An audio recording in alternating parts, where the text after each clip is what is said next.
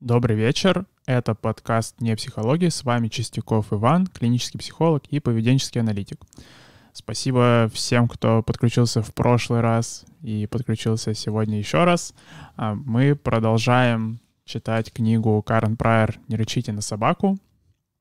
И получается, в десятом выпуске, который был две недели назад, мы остановились на четвертой главе, на методах устранения нежелательных привычек и разобрали первые четыре метода, которые Карен Прайер так, а, определил в группу плохих фей.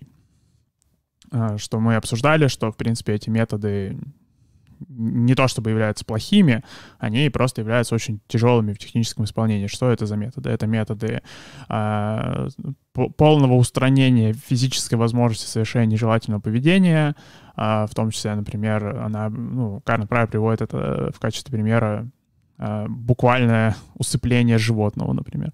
Э, это положительное наказание, то есть э, добавление какого-то последствия, которое приводит к снижению приспособленности организма, например, удары током или там а, отравление, а, отрицательное подкрепление, то есть какое-то неприятное воздействие, которое устраняется, как только желательное поведение да. Подкрепляем отсутствие технических проблем со стримом, да. Обязательно, да, пишите в чат, что если вам нравится, когда нету технических проблем, это повышает вероятность, что их не будет в будущем.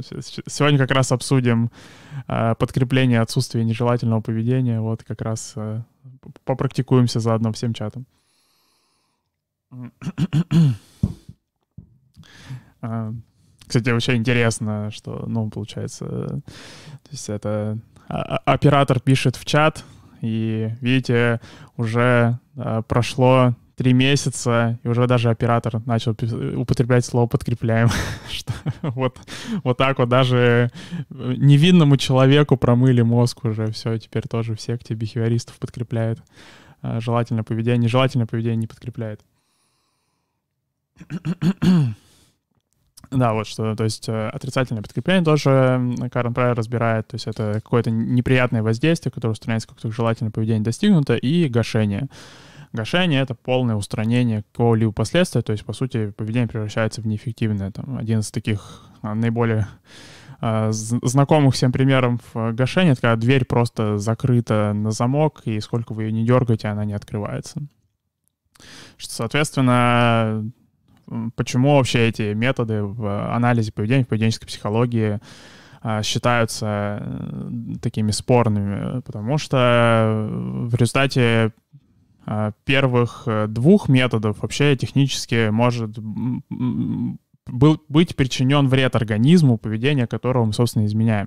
А мы, как э, специалисты, не заинтересованы, чтобы в результате нашей работы наш клиент пострадал. Что все же, если там, предположим, приходит клиент, например, на сессию, да, на какую-то психотерапевтическую, и э, говорит, что у него, например, депрессивное поведение, то технически, конечно, мы можем наказать депрессивное поведение, не знаю, бить его током каждый раз, когда он грустит. Но проблема в том, что э, есть шанс, что в процессе его, он, собственно, еще хуже будет себя чувствовать, а, соответственно, получается в целом э, в природе людей, которые будут обращаться вообще за таким сервисом, может становиться все меньше и меньше. Что все же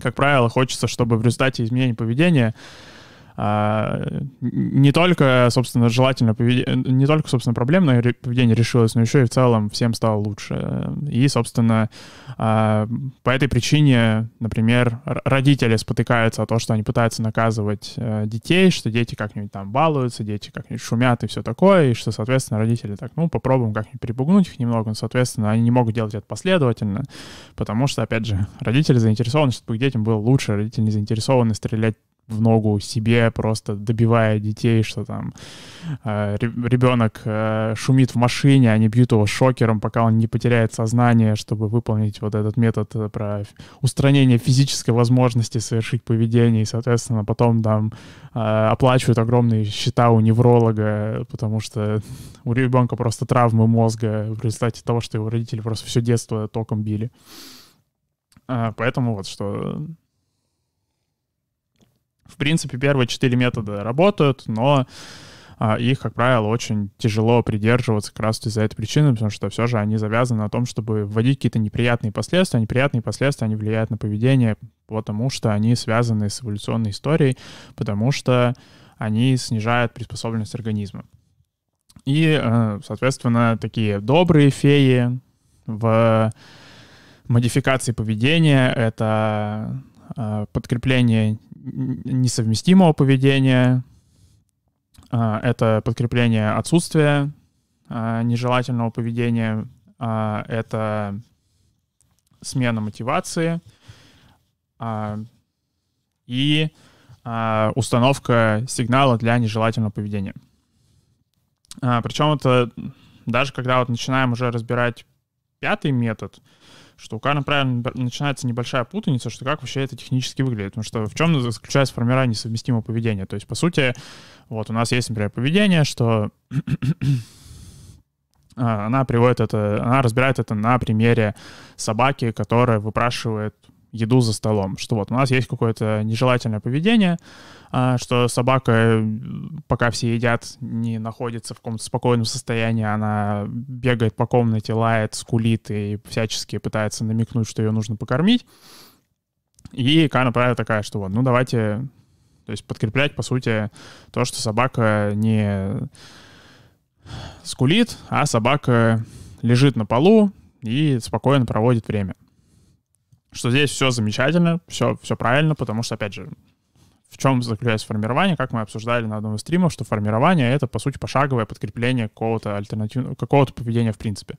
И все идет как бы хорошо, потому что вот у нас, то есть, э, был такой режим подкрепления, что раньше собака скулит, ее кормят, Теперь мы, соответственно, да, хорошо, все, теперь мы формируем несовместимое поведение, теперь мы кормим собаку, когда она спокойно себя ведет, когда она ждет, когда она ждет, пока все поест, соответственно, когда она поест, мы подкрепляем это поведение. А, но дальше начинается небольшая путаница, что, например, если взять конец а, параграфа а, перед вообще разделом следующим про установку стимула для нежелательного поведения, то она, например, начинает приводить в качестве примера, что а, если вот водитель автобуса очень грубый, это выводит вас из себя, то отреагируйте на грубость вежливой улыбкой и соответствующей фразой. Что... то есть нужно понимать, что попытка отвлечь а, человека, например, или собаку, то есть, например, кинуть собаке э, игрушку, чтобы она убежала в другую комнату, это не формирование несовместимого поведения, это просто попытка именно отвлечь. То есть это попытка вкинуть вот дискриминативный стимул для другого поведения. Что дискриминативный стимул — это стимул, который как бы вот, он повышает вероятность определенного поведения, но... Э, то есть... Э, в принципе, ничего не мешает собаке принести игрушку обратно и снова вернуться к тому, чтобы выпрашивать еду. Потому что, в принципе, правила установлены все еще такие, что пока не попросишь еду, тебе и не дадут. Что, соответственно, как вот э, мы обсуждали, когда мы обсуждали про э, автошейпинг, когда мы обсуждали про имитацию, когда мы обсуждали про а, какие-то вербальные инструкции, то есть такие вот способы сократить формирование поведения, что сами по себе эти методы не являются формированием, они являются способом как бы упростить вот эту процедуру формирования, чтобы желательное поведение появилось быстрее. Но без подкрепления просто отвлечь собаку, то есть что дать ей игрушку в другую комнату кинуть, чтобы собака убежала, это все же не будет формирования совместимого поведения. Также по этой причине, например, и не работает стратегия, что там, например, у человека депрессия, и приходят к нему там его друзья и такие, давайте попробуем его развеселить. Что, опять же, просто накинуть стимулов поверх нежелательного поведения — это не формирование какого-то недепрессивного поведения. Это то есть, что если э, человеку грустно, и получается нету в целом, например, вот этого режима подкрепления, что там, когда человеку а, когда человек гораздо лучше себя чувствует, что с ним тоже активно все проводят время, когда с ним тоже активно взаимодействуют, им тоже активно его жизнью интересуются, то просто поверх его плохого настроения накинуть ему стимулов, что давай, чувак, смотри, тебе плохо, и обычно мы с тобой вообще не взаимодействуем никак. Мы с тобой, мы тебе ничего такого не предлагаем, мы тебе не предлагаем как-то провести вместе время, как-то поиграть вместе или что-нибудь такое. Не, вот тебе сейчас плохо, вот сейчас мы тебе предлагаем, чтобы тебя отвлечь, что все, давай, поехали, мы сейчас пойдем гулять, отлично проводить на улице время, и вот, что что вот, что в такой ситуации это не будет формированием недепрессивного поведения. Это даже может быть ненамеренное подкрепление депрессивного поведения. Что по этой же причине, например, не работают советы поверх э, депрессии, что вы не можете, например, что если там, человек вам жалуется на тему, что ему плохо, вы не можете его отвлечь, как вот опять же кинуть собаке игрушку в другую комнату, что ну так ты это, не грусти, там, или дать ему какой-нибудь совет, что как ему все проблемы в его жизни решить, потому что это, получается, опять же, вы накидываете стимул, но а, то есть, опять же, формирование в этой ситуации было бы это, например, вот дождаться, пока, например, вот опять же есть какое-то самокопание, то есть человек рассказывает, как ему плохо, и вы, соответственно, дожидаетесь, что, может быть, его рассказе промелькнет какой-то вот такой вот эпизод, что он расскажет о каком-то желательном каком-то хорошем моменте своей там, жизни, что у него произошло что-то приятное. Вы обратите на это дополнительное внимание, что типа, вау, классно, кстати, вот нифига себе, да, замечательно, что там у тебя получилось э, поработать, у тебя там получилось э, что-нибудь сделать по учебе или там что-то сделать по дому. А, что, то есть, когда вы ждете желательное поведение, то есть вот у нас есть нежелательное поведение, появляется желательное поведение, чуть его частота растет, и вы, соответственно, вкидываете какие-то последствия дополнительные, вот, начинается формирование. То есть что формирование, оно все же идет из того, что сначала появляется желательное поведение, а потом вы его подкрепляете. А попытка отвлечь, она вот работает так, что есть куча нежелательного поведения, и вы поверх кучи нежелательного поведения накидываете какие-то вот стимулы, чтобы как бы попытаться остановить нежелательное поведение. Что это не является формированием несовместимого поведения. И вот у Карен Прайер здесь просто есть вот эта вот путаница, потому что даже, ну, что помимо вот, сам, вот этого примера с э, водителем автобуса, что он, по сути, грубит и Карен Прайер такая, как мы сформируем у него а, альтернативное поведение, как мы сформируем несовместимое поведение. Мы вот он вам грубит, а мы ему вежливо отвечаем, что это, опять же, само по себе не будет формирования желательного поведения. Хотя, опять же, это может сократить путь к желательному поведению, потому что, ну да, что вот как она пишет, что иногда такое замечание приводит к ответной вежливости, которую можно подкрепить. Да, иногда приводит, но опять же, здесь ключевое слово, что можно подкрепить, это важно будет сделать. Это то есть просто вежливо общаться поверх грубости — это не формирование несовместимого поведения. Это просто попытка даже, можно сказать, так наказать э, грубость. Соответственно, когда вы в ответ на грубость вежливо общаетесь. И если вы видите хоть какие-то подвижки в сторону того, чтобы общаться с вами вежливо, вежливо, то вы еще отдельное внимание на это обращаете, вы формируете несовместимое поведение. Ну, соответственно, с собакой, вот в примере с собакой, она как раз-таки все правильно и разбирает, все технически правильно. То есть в примере с собакой она как раз приводит, что формирование несовместимого поведения — это не пытаться отвлечь собаку, это как раз-таки про то, чтобы э, дожидаться, пока собака перестанет скулить, пока она, когда она ляжет, например, э, успокоится и будет спокойно лежать, ждать э, молча на полу, и только тогда и начать ее кормить наконец-то, что вот выдать ей нужные последствия, которого она добивалась, когда, собственно, она правильными способами его добивается. Она, когда она делает это не терроризмом на кухне, а что вот она спокойно ждет своей очереди поесть. А, Причем еще что полезно учитывать, что а, что она в, качестве примера еще приводит, что собака должна полностью выждать весь ужин, прежде чем можно будет ее покормить. Но, опять же, на самом деле вы можете делать это гораздо раньше, не обязательно такой огромный интервал выдерживать, как мы обсуждали в э, правилах формирования поведения, а, что все же все это делается маленькими шагами, то есть что собака, в принципе, хоть немного полежала, спокойно подождала, уже можно выдать ей немного еды. А, соответственно, в случае вот с а, водителем автобуса, где у Карен Прайер такой довольно неудачный пример, который на самом деле про отвлечение, которое даже не является технической вот процедурой, а просто такой довольно небрежной попыткой как-то вмешаться в поведение, которое, опять же, что если она сопровождается с последующим подкреплением, то может и может сработать. Но так в целом рискованная стратегия.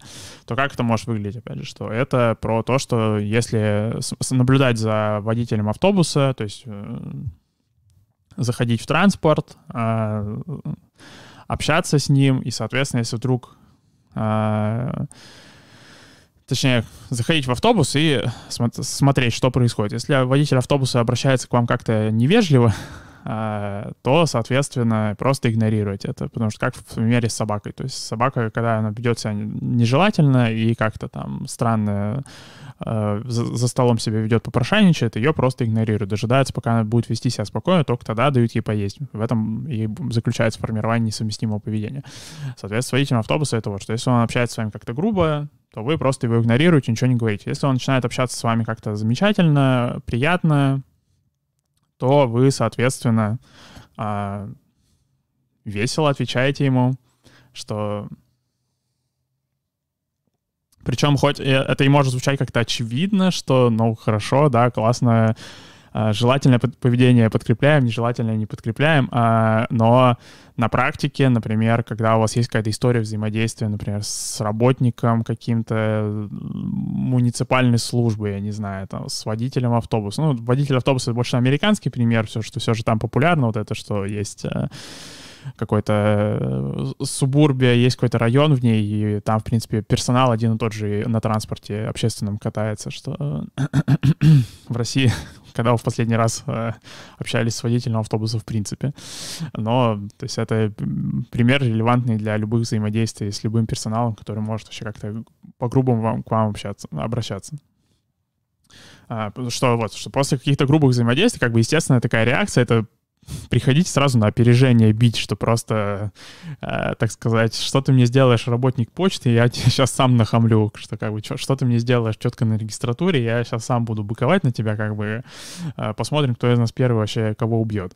Что, потому что, то есть вот эта вот э, штука про формирование несовместимого поведения, все же, хотя она звучит очевидно, на практике мы ее не очень часто используем, на практике все же это вот запускает такую цикличную реакцию, что мне грубят, я грубить начинаю, а не то, что мне грубят, я игнорирую и жду, когда перестанут грубить, и как только перестанут грубить и начну со мной вежливо общаться, я, соответственно, буду как бы там такой, что хорошо, классно, спасибо, вам тоже хорошего дня, замечательно. Нет, что как бы настроение такое, что там э, сначала мне грубили, потом, э, например, женщина на регистратуре такая, что э, ну все, хорошего дня вам. И как бы настроение сказать ей тоже в ответ что-нибудь там, что типа умри просто.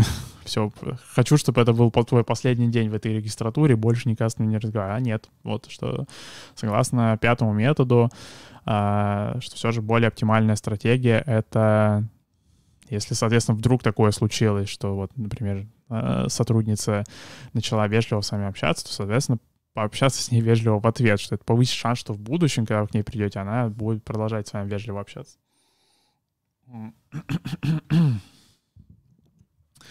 А, установка стимула для нежелательного поведения, э, шестой метод, это вообще интересный метод, потому что он такой контринтуитивный, а, но почему он вообще работает? Потому что, опять же, для каждого поведения есть э, дискриминативный стимул. То есть, что а, стимул, это вот когда мы разбирали про стимульный контроль, да, что вот есть всегда эта связка э, стимул, поведение и последствия, что стимул, дискриминативный стимул — это стимул, который указывает на то, какие вообще последствия сейчас наиболее вероятны вот в текущих обстоятельствах, какие вот сейчас для какого поведения, какие будут последствия назначены. А, что, соответственно, в чем заключается этот метод? Что если, например, у вас есть ребенок, который постоянно пытается сунуть пальцы в розетку, и вы не знаете, что с этим сделать, то один из вариантов, как решить эту проблему, это как раз-таки научить ребенка сувать пальцы в розетку по команде. Что, то есть, давай, чувак, сегодня настал день, настал день X, мы наконец-то узнаем, что произошло, что происходит в розетке. Соответственно, вы там на щитке отключаете розетку, Потому что, ну, понятно, что это же не, это не первый метод, это не про убийство ребенка, это про то, чтобы ребенок перестал сувать пальцы в розетку. И, соответственно, идете вместе с ним, что вот, все, давай, отключайте розетку на щитке, и идете, что все, давай, классно, все, суем пальцы в розетку. И вместе с ним там весело, под песни, под веселье, суете пальцы в розетку, просто кто глубже их затолкает, просто отлично время проводите. И в чем смысл, да, что вы натренировали ребенка, что вот, по команде, соответственно, происходит такое, что мы сейчас будем сувать пальцы в розетку, а потом вы по очень странному стечению обстоятельств вы просто всю оставшуюся жизнь ребенка вы забываете подавать эту команду, что вот просто ребенка натренировали, а потом вот как-то не пригодился навык просто, извини, малыш, что просто бесполезный, еще, еще один бесполезный навык. Привыкай, потом в школе такого будет много.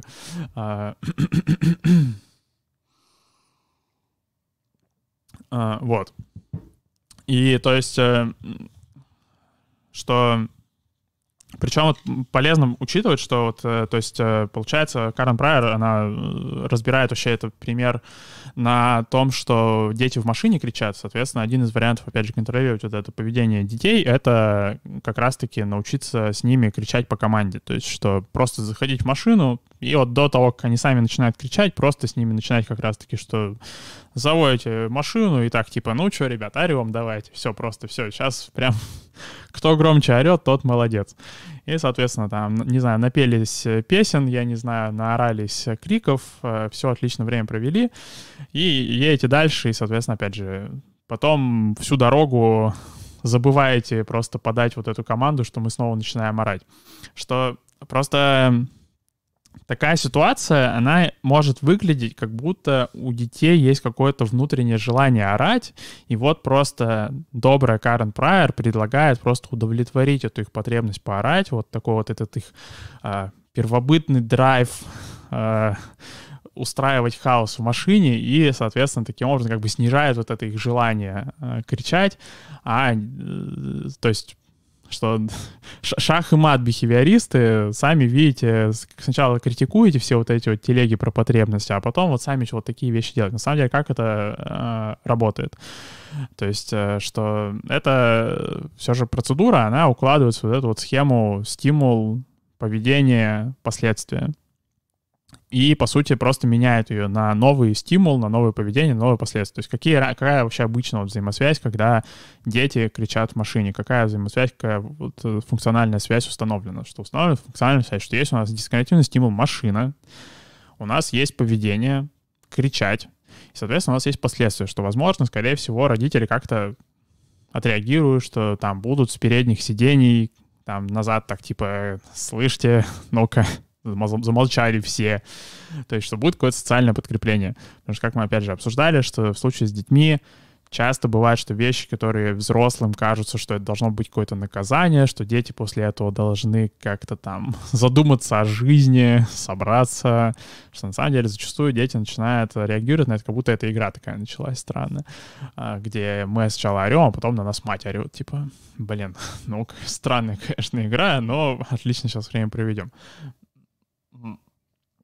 Что, соответственно, э, шестой метод про установку э, сигнала, он работает так, что он как раз-таки меняет дискриминативный стимул в этой связи. То есть, что раньше дискриминативный стимул был, это э, машина, теперь, соответственно, появилась такая дополнительная ветка, что социальное подкрепление гораздо более сильное, чем раньше будет, если кричать, когда по команде это происходит, когда вот мама такая, типа, что все, у нас праздник в машине, давайте, ребятишки, мы сегодня веселимся. И, соответственно, если, такое, если такая команда была, то теперь, если такой стимул был, то теперь, соответственно, поведение приведет прям к нереальному количеству социального подкрепления, просто будет балдеж, э, передоз вообще.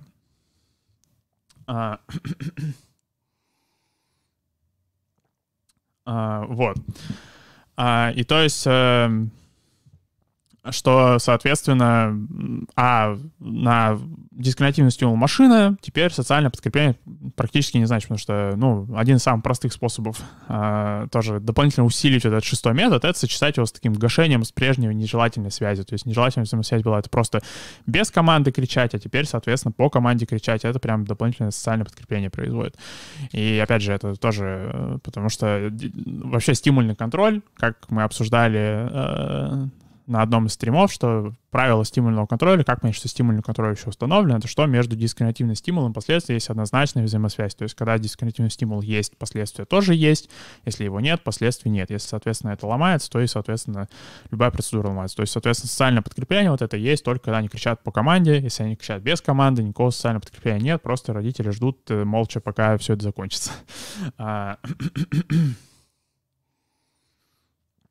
да.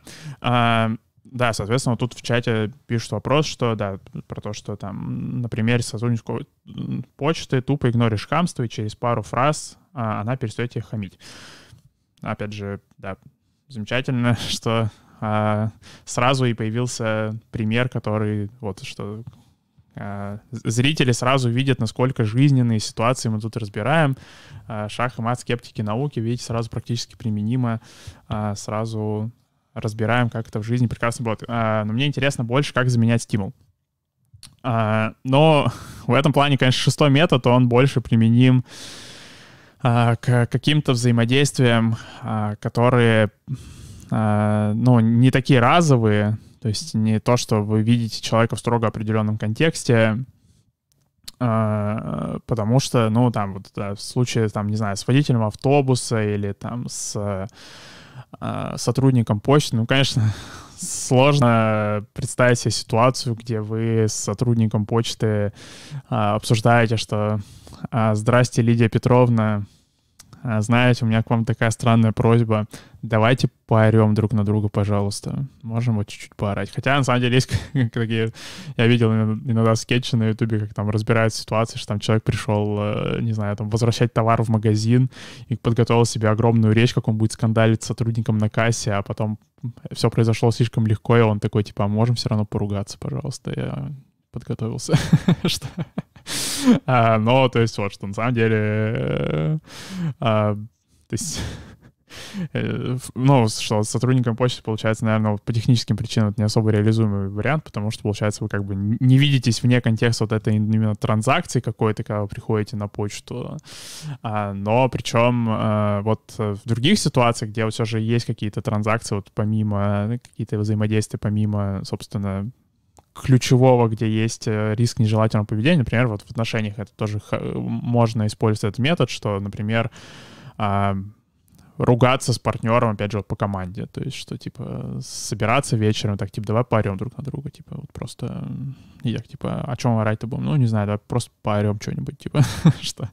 А, опять же, что вот, что, соответственно, э, как-то интуитивно может показаться, что это работает за счет того, что за счет того, что вот что есть какое-то желание внутреннее поорать, и вот оно будет реализовано. Но э, что на самом деле это работает за счет вот именно замены взаимосвязи, что раньше квартира была дискриминативным стимулом, например, да, квартира, вечер, там, не знаю, партнер пришел, теперь это там один из элементов дискриминативного стимула, то, чтобы там начать наезжать на партнера. А теперь, получается, как бы появилась новая взаимосвязь, что теперь дискриминативный стимул для того, чтобы наезжать на партнера, это, собственно, предложение покричать друг на друга, что, соответственно, там в другой ситуации, когда будет вроде как бы предпосылка покричать, но получается как бы не будет э, вот такого еще дополнительного вот этого элемента, и, соответственно, уже как бы не то. Уже вот не то. Вот раньше вот когда мы вот когда мы по договоренности орали друг на друга, вот это прям было от души, а вот это непонятное что-то. Ну и поэтому таким же образом и работают там всякие эпизоды, когда там люди ходят кричать в лес, я не знаю, что опять же, что они не снимают просто, они не снимают напряжение, они просто э, вот устанавливают себе вот такую такую взаимосвязь, что там кричать может только в лесу, и, соответственно, э, поэтому им проще в, обычной жизни не кричать, потому что, получается, в обычной жизни леса нет. Что пришел как бы домой, а, получается, забыл, э, собственно, ключевой сигнал-то подать себе лес, чтобы закричать на кого-нибудь. И как бы уже не так весело. Но причем, кстати, что и пятый метод, ну, потому что и пятый метод, и шестой, все эти методы, они применимы к себе.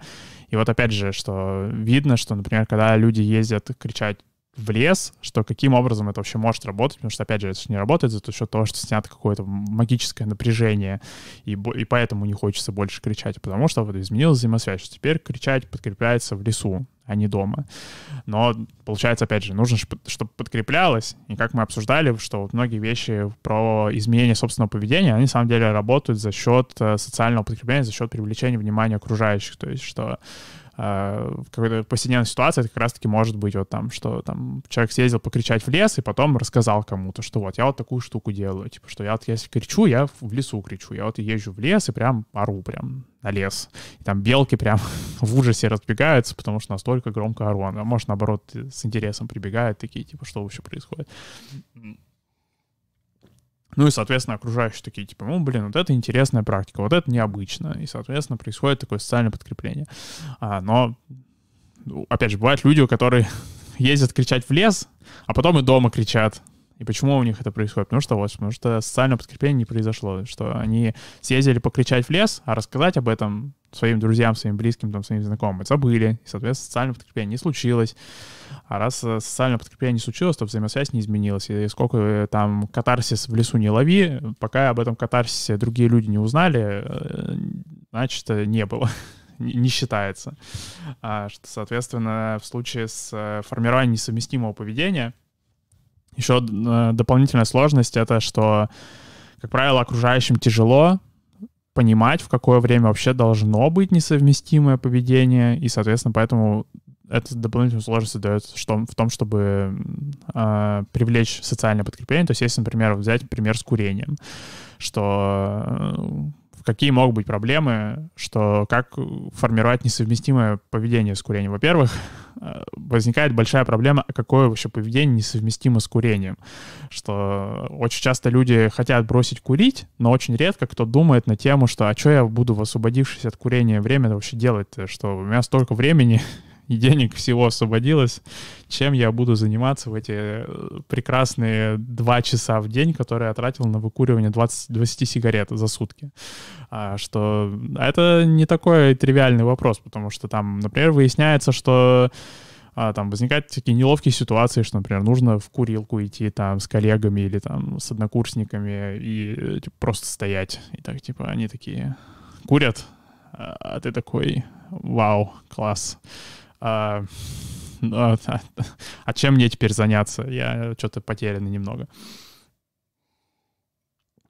А, ну и, соответственно, опять же, что окружающие могут не знать, что как бы сейчас происходит несовместимое поведение вообще с курением.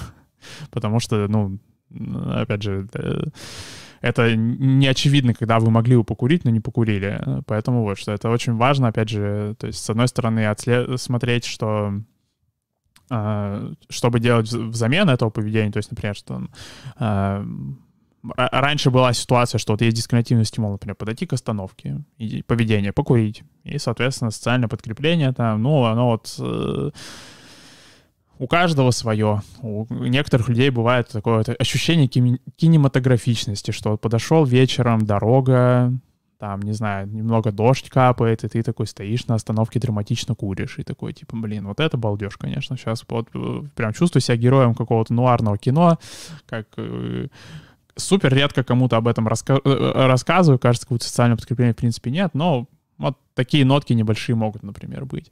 А, потому что, опять же, социальное подкрепление у взрослых людей, оно супер растянутое во времени, что там это может быть, что вы можете про свою эту историю с тем, что вы а, приходите на остановку и ловите вот такое какое-то кинематографичное ощущение, рассказывать один раз в миллион лет. Но этого, это сойдет. А, социальное подкрепление случилось.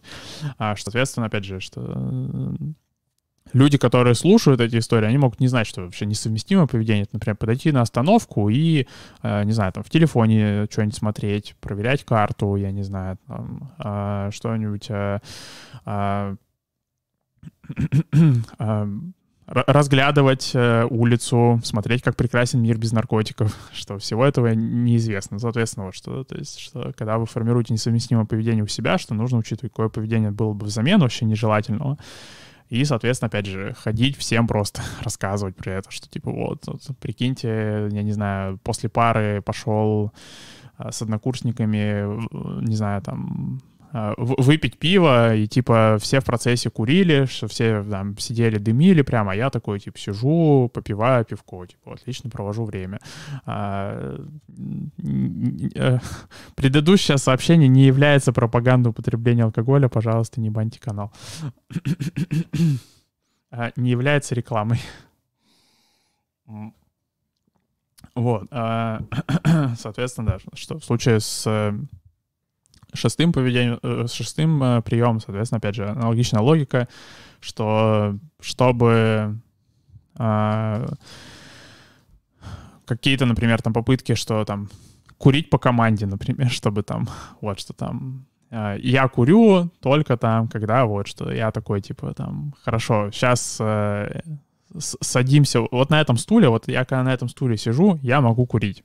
Что вот я вот могу курить только на этом стуле сижу. Соответственно, ну, логика такая, что вы, соответственно, устанавливаете четкую взаимосвязь, что если вы курите на этом стуле, то это прям супер подкрепляется, что, я не знаю, там, обсуждаете с друзьями, на каких просто персонажей, топ-10 персонажей аниме, на которых я похож, когда курю именно на этом стуле. А, что все, классно все это обсуждать, привлекать кучу социального подкрепления, и таким образом, собственно, появляется этот эпизод, что вы потом просто перестаете садиться на этот стул и перестаете курить. А, что это происходит не потому, что произошло какое-то насыщение драйва, какое-то насыщение потребности, а потому что была вот установлена четкая взаимосвязь, что курение подкрепляется, если оно происходит на стуле. Если оно происходит не на стуле, то не подкрепляется. И, а, а потом просто перестали садиться на стул. Ну и забыли вот как бы подать сигнал, ну и все, и пропало поведение. Так же, как вот в случае с розеткой, что вот научили ребенка сувать пальцы в розетку, а потом забыли попросить его еще раз это сделать. И вот никогда в жизни больше не просили его, и как-то вот как-то и забылось, а, и все, и пропало. Ну, кстати, там, в принципе, из, когда там дети грызут ногти, что тоже можно с ними, в принципе, это такой трюк проворачивать, что гры, грызь с ними ногти по команде, что давай, все, малыш, все, сейчас грызаем все ногти просто в хламину. Сейчас вместе с тобой будем вместе их грызть, а потом, соответственно, вот какое-то время потренировали грызть ногти по команде, а потом перестали предлагать грызть ногти, и как бы и все, и умерло поведение. А, но, соответственно, да, что на почте, скорее всего, прям супер со скрипом работает. Опять же, замечательный вопрос. Пишите больше вопросов, на все вопросы будем отвечать. И в том числе вопросы, которые вы пишете между выпусками, тоже будем стараться отвечать. А, один из вопросов висит, это про то, как связана а, поведенческая психология, анализ поведения с э, машинным а, обучением. Я думаю, это можно будет э, на следующих стримах разобрать, там как-то это будет более в тему. Там как раз в пятой главе идет применение положительного подкрепления на практике, так сказать. А, сделаем вид, что reinforcement learning — это применение положительного подкрепления на практике. Еще, кстати, э, под некоторыми, в некоторых выпусках э, говорил, что буду скидывать э, ссылки на работы, которые цитирую. Я даже это делал, и даже в некоторых выпусках говорил об этом. То есть, в принципе, практика живая. Но YouTube решил наказать эту положительную практику, просто баня эти сообщения, потому что в них содержатся ссылки. Поэтому пока что Пока, пока что немного умерло, но, видимо, буду просто названия работ скидывать, чтобы их можно было найти в интернете. А, такая, такие вот дела. А, окей, седьмой метод — формирование отсутствия поведения. А, в принципе, седьмой и восьмой метод на самом деле а, одинаково работают, но Карен их разнесла в разные, потому что, опять же, в то время не было представления, что на самом деле это один и тот же процесс. А, ей, как и прикладным аналитикам того времени, казалось, что это разный процесс. Со временем выяснили, что это один и тот же процесс. То есть э, в чем вообще формирование отсутствия поведения заключается? Что формирование отсутствия поведения — это подкрепление любой активности, кроме нежелательной что... И, кстати, в этом плане, на самом деле, и на пятый метод тоже похожи. На самом деле они все друг на друга похожи, и почему они все друг на друга похожи? Потому что это все один и тот же процесс, все один и тот же процесс, оперантное обусловливание, что все это работает через одну схему. Что схема это, что это у нас есть стимул, поведение, последствия, что, соответственно, пятый, шестой, седьмой, восьмой метод, они все, по сути, работают через изменение последствий, а, через добавление положительного подкрепления на какое-то альтернативное поведение, только альтернативное поведение в разных ситуациях разное. А, соответственно, в пятом методе альтернативное поведение более такое уточненное, что есть более понятное поведение, то есть, например, там, что Собаку кормят только когда она хорошо лежит там в углу, отлично проводит время на полу. А, в седьмом методе, соответственно, мы подкрепляем вообще любое поведение собаки, которое не связано с попрошайничеством. То есть, не знаю, там собака замешкалась и тусуется в другой комнате, что-то вышло на, на минуту в другую комнату, все, бросаем ей еду прямо в комнату, просто десантируем ей еду. Не знаю, собака э, попрошайничала и замешкалась и э, решила почесаться, бросаем ей еду. Собака, я не знаю... Э, а, скулила и закашлялась, бросаем ей еду. Она ж не скулит, она кашляет, в принципе, считается, сойдет. Бросаем ей еду. Что... То есть, э, что схема та же самая, есть стимул, есть поведение, есть последствия. Но, соответственно, в пятом методе поведение альтернативное, оно прям понятное. В седьмом методе это просто все, что угодно, кроме нежелательного поведения. Что в пятом методе, например, если дети кричат в машине, то, это, соответственно, мы ждем, пока они, например, а, будут делать строго определенные вещи. То есть, например, я не знаю, сидеть, читать, а, что-то делать несовместимое с криком, что они будут там, например, спокойным голосом рассказывать, что происходит за окном, а, что, соответственно, в седьмом методе мы подкрепляем не то, что они говорят, что они спокойным голосом, а то, что они, в принципе, все что угодно делают, кроме как орут, я не знаю, да. Считалки считают спокойным голосом, молча сидят, спят, разговаривают э, друг с другом или с родителями спокойным каким-то образом, а, играют в телефоне, а, э, просто молча смотрят в окно, молча смотрят в пол, молча смотрят а, а, и, и еще раз в пол. То есть все, что угодно, все, что угодно, кроме нежелательного поведения, все подкрепляем. А, ну и, соответственно, Восьмой метод, он заключается в том, чтобы э, давать подкрепление поведения вообще до того, как оно, как нежелательное поведение начнется. Потому что, опять же, что когда у есть какое-то нежелательное поведение, например, дети садятся в машину и начинают орать, что у этого есть дискриминативный стимул, то есть сесть в машину.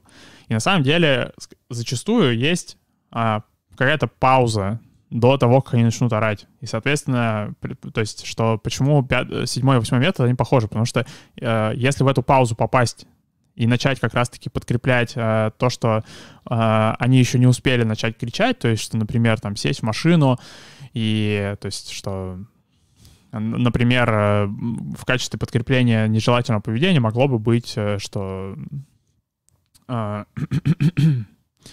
что дети, ну что, на, на, на детей ругаются, например, то парадоксальным образом, если начать на них ругаться до того, как они начнут кричать, то они не будут кричать, потому что, в принципе, то есть получается, что уже стимул для того, чтобы перестать кричать, он уже вкинут, что, а, то есть еще один из вариантов восьмого метода, это, например, покормить ребенка в магазине до того, как он вообще начал хныкать на, на тему того, что выпрашивать какую-то еду. Что вообще парадокс восьмого метода в том, что родителям родители, как правило, ну и вообще в целом люди, они не особо активно согласны принять, потому что а, кажется, как будто он более ресурсозатратный, что когда родители, например, приходят в магазин, у них ребенок начинает выпрашивать игрушки, и им говорят, что ну смотрите, есть отличный план, вы берете и покупаете игрушку ребенку в магазине до того, как он еще успел начать хныкать.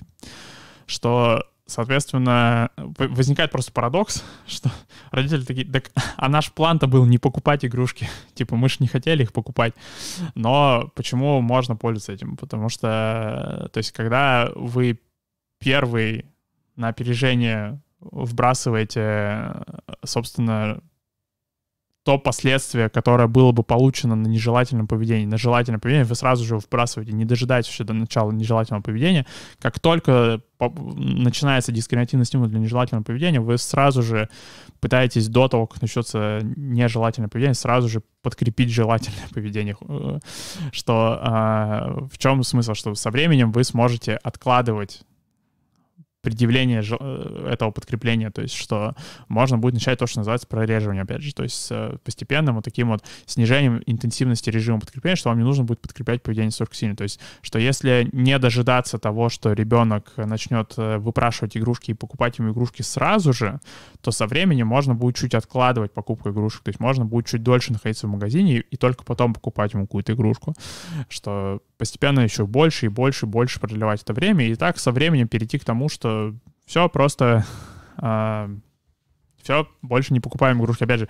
И в этом плане, вот, опять же, получается как бы э, метод очень сильно похож на шестой, и опять же, он похож, потому что принцип один и тот же всегда в основе лежит. Потому что, ну, по сути, что происходит? Что мы как бы даем сигнал ребенку, что ему не нужно хныкать, потому что ему купят игрушку и так. А потом а, забываем покупать ему игрушку со временем. И, соответственно, ребенок такой, типа, блин, такая... Но мне сказали, что получается, вроде как бы мне не нужно хныкать, потому что игрушку купят и так, но ее не покупают. Но, в принципе, не знаю, исторически вроде когда я так, когда ее так долго не покупали, со временем все равно покупали, поэтому теперь непонятно, я запутался, но, в общем, видимо, не буду хныкать, потому что исторически это работало, не знаю, все равно игрушки появлялись, типа, я даже когда не хныкал. А, это, в принципе, а, что вот как раз-таки, а, если вот брать, например, все-таки шестой метод э, его применения, например, к сотрудникам почты, то получается вот это будет как раз-таки вариант, который больше похож на э, формирование отсутствия поведения. То есть что вы, по сути, вбрасываете вежливость до того, как вообще сотрудник почты успеет вам как-то нагрубить. То есть не так, что сотрудник почты здоровается с вами первый и начинает хамить, и вы только потом в ответ пытаетесь отвлечь его, что вы пытаетесь начать говорить с ним вежливо, а что вы сразу заходите и сразу же влетаете в разговор просто с вежливости, что вы не дожидаетесь вообще, пока у сотрудника хотя бы будет хоть какой-то мельчайший шанс нагрубить вам, вы сразу же начинаете все максимально вежливо делать. Что, соответственно, тоже могут быть с этим проблемы именно вот такого эмоционального характера, потому что, опять же, сотрудник вроде как бы грубит, и хочется интуитивно просто палкой его бить каждый раз, когда заходите. Ну, соответственно, опять же, что если на опережение начинать с ним говорить вежливо, то есть проявлять инициативу и вот начинать с ним разговаривать, то со временем можно будет, опять же, там, чуть дольше, например, э, в разговоре с ним не включать вежливость, что там, чуть дольше с ним разговаривать спокойно и только потом переходить на какую-то невероятную вежливость. А, но более актуален этот метод, например, если вы там, не знаю, какой-нибудь работник, э, там, что вы, не знаю, какой-нибудь там специалист по ноготочкам, и у вас, соответственно, ну, а, одна из типичных проблем специалистов по ноготочкам — это что им нужно очень долго находиться наедине с клиентами, а, и что, а, соответственно, эти клиенты постоянно о чем-то говорят и, соответственно, очень большое выгорание происходит, потому что, ну, могут клиенты говорить об бреде откровенном просто, что абсолютно неинтересно это слушать, и очень ужасно, и очень тяжело. А как бы нужно слушать, что вот он перед тобой сидит, потому что не скажешь ему, что, типа, заткнись просто, все, просто я не буду... Я, опять же, тяжело пользоваться первым методом, я не знаю, просто отказаться от клиента, выбросить клиента, потому что, ну, это минус доход. А, тяжело пользоваться вторым методом, потому что, ну, как бы, что ему, палкой, шокером бить каждый раз, когда он там что-то неправильно говорит, пока ему делают ноготочки. Нет, соответственно, один из вариантов, это там, один вариант это игнорировать вообще какие-то, тоже игнорировать просто тоже тяжело, потому что, ну, клиенты могут обижаться, например, что и как бы они с мастером разговаривают, а мастер просто не слушает. А, соответственно, как раз-таки вот Э, седьмой и восьмой метод, они могут быть в этом плане полезны, то есть как раз-таки, например, не вставать в такую защитную позицию, что я просто жду, пока мне клиент скажет какую-то фигню, и только потом пытаться отреагировать на нее, что так типа как-то вот не желает показать ему, что он фигню говорит, а как раз-таки на опережение говорить с ним какие-то интересные вам темы, то есть вкидывать свои интересные темы, а, что опять же может вызывать сопротивление, потому что, ну так, блин, меня же бесит клиент, я хочу говорить с ними меньше, но парадокс в том, что чтобы говорить с ними меньше, нужно какое-то время говорить с ними больше, нужно, наоборот, проявлять больше инициативы, и тогда со временем можно будет а, вернуться к тому, чтобы говорить с ними все реже и реже, потому что у них будет опыт, что то, что вы с ними разговариваете, это не значит, что вы не хотите с ними разговаривать, а что это значит, что если сейчас помолчать и подождать, то со временем интересная тема начнется, и, в принципе, отличная беседа получится. А, что получается, как бы вот опять же, раньше была связка дискриминативный стимул, это вот там вид мастера по многоточкам моего а, поведения, это а, говорить какую-то непонятную ерунду, и по последствия это там периодическое социальное подкрепление, то теперь получается как бы будет новая взаимосвязь, что теперь мой мастер по ноготочкам молчит, а, соответственно, мое поведение — это я тоже молчу, и подкрепление — это мы сейчас начнем говорить на какую-то интересную мастеру тему. И, соответственно, мастер такой, типа, ну вот классно, у меня есть хоть какой-то контроль над мне не нужно слушать какую-то фигню постоянно. ну и, соответственно, этот метод можно пользоваться и вот в ситуации, вот, которую спрашивали про сотрудников почты, потому что, опять же, что можно на опережение с ними вежливо начинать разговаривать до того, как вообще хоть, как, хоть какое-то взаимодействие. Причем, ну, можно даже нарочито вежливо, там, супер вежливо, прям очень вежливо. Эмоци... Очень вежливо, очень эмоционально, очень активно, то есть э, постоянно какие-то дополнительные реплики им вкидывать, все интересующих вопросы, даже не дожидаться, пока эти вопросы будут заданы, просто кучу информации их заваливать, прям очень активно с ними разго- э, разговаривать, э, не давать им вообще возможности нагрубить, потому что просто некуда грубить, потому что вот поток очень вежливого, учтивого, информативного общения идет. Uh, еще один uh, момент, который Карен Прайер разбирает, вот когда она разбирает восьмой метод, uh, это она разбирает про то, что у поведения есть э, то, что она вот говорит, такие физические проблемы, что она делит, э, есть поведенческие проблемы, есть физические проблемы. Вообще это э, сложный, конечно, вопрос в науке о поведении, как вообще вся вот эта штука про подкрепление, вот что мы тут обсуждаем, что вот в отношениях можно применять, вот здесь можно применять, и в следующем стриме будем еще активнее разбирать вот какие-то больше кейсов таких практических, что где все это применять можно и как все это применять можно что это все замечательно, но вот у нас же есть фармакология, как все это с фармакологией соотносится? Особенно это для психотерапии прям супер больной вопрос, что там, блин, мистер психотерапевт, это все замечательно, но мы тут разговариваем, и вы тут пытаетесь социальным подкреплением изменить мое поведение, так а можешь не просто таблеток попить, что как вообще, э, почему вот, э, как, как вообще соотносится разговорная терапия и фармакотерапия? А, и ответ а, непонятно, что, к сожалению, наука до сих пор вот какой-то однозначной взаимосвязи, однозначно какого-то согласования между фармакотерапией, там, э, какой-то э, медицинскими вмешательствами и поведенческими вмешательствами все еще не установлено. Хотя, ну, есть вот какие-то такие намеки, как это может согласовываться, что один из этих намеков — это то, что раздел, который называется поведенческая медицина. В чем смысл поведенческой медицины? Поведенческая медицина как раз-таки вот изучает какие-то поведенческие факторы, которые вкладывают, э, делают вклад в течение и э, излечение от заболеваний. Что Что, что вообще, что учитывает э, поведенческая медицина?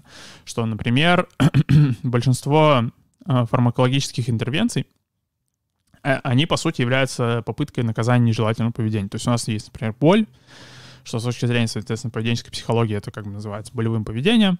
И, соответственно, предполагается, что вот у меня есть болевое поведение, если высокая интенсивность болевого поведения, я, соответственно, принимаю препарат, у меня интенсивность болевого поведения снижается по техническому определению это получается наказание, потому что наказание это какое-то последствие, а, а получается прием препарата был произведен после того, как появилось болевое поведение, которое снижает интенсивность, снижает частоту какого-то поведения. А, соответственно, что, что в этом плане предлагает поведенческая медицина? Что, например, она предлагает, что очень эффективно в менеджменте боли еще, э, ну, во-первых, не дожидаться, пока боль будет сильной, что, опять же, очень многие пациенты перетягивают, им кажется, что если они будут принимать препараты, когда у них только самая какая-то, самые мелкие какие-то намеки на боль, то, типа, это как-то будет работать лучше, что, соответственно, а, если уж вдруг а, вы пользуетесь наказанием, то как бы поведенческая психология говорит, что если пользуетесь наказанием, то нужно э, пользоваться сразу же с максимальной интенсивностью, с, с максимально возможной интенсивностью, резко, так, бескомпромиссно. Соответственно, если у вас, например, начинает болеть голова, то вы не ждете, пока у вас голова будет болеть еще сильнее, вы начинаете пить э, обезболивающее сразу же в э, в максимально рекомендуемой дозировке. Вы не принимаете, например, обезболивающее так, что у вас слабо болит голова, вы так типа, ну, немного тогда выпью бупрофена, там, типа, э, не знаю, там, 100 миллиграмм э, ибупрофена пусть будет. А, соответственно, если вас сильно будет болеть голова, я прям там пол пачки ибупрофена закину и еще ножку, и все вообще, всю аптечку все закину. Нет, вы, соответственно, есть рекомендуемая доза, вы читаете ее в упаковке, вам назначают ее врач, обязательно опять же, по всем вопросам консультируйтесь с, врачам, э, с врачами по поводу всех назначений. А, но вы, соответственно, начинаете, вас, вы чувствуете, что начинает болеть голова, вы сразу же пьете, не ждете ничего, сразу же начинаете пить препарат по рекомендуемой схеме. А, что не пытаетесь как-то сделать какую-то градацию, что у меня слабо болит голова, сильно болит голова, сразу же пьете по максимуму. А, что, соответственно, еще лучше это пить обезболивающие даже до того, как боль возникнет, что, например, э, искать какие-то факторы, которые в, в контексте которых повышается вероятность мигрени, и как только эти факторы наступают, сразу же пить обезболивающее, даже не ждать даже начала боли, что, потому что, опять же, что тогда это будет, по сути, применением вот как раз-таки седьмого, восьмого метода, что это будет подкрепление отсутствия поведения, то есть что болевого поведения еще нет, и вы так типа бам, и еще обезболивающее закинули сразу же на, на опережение, чтобы не дожидаться.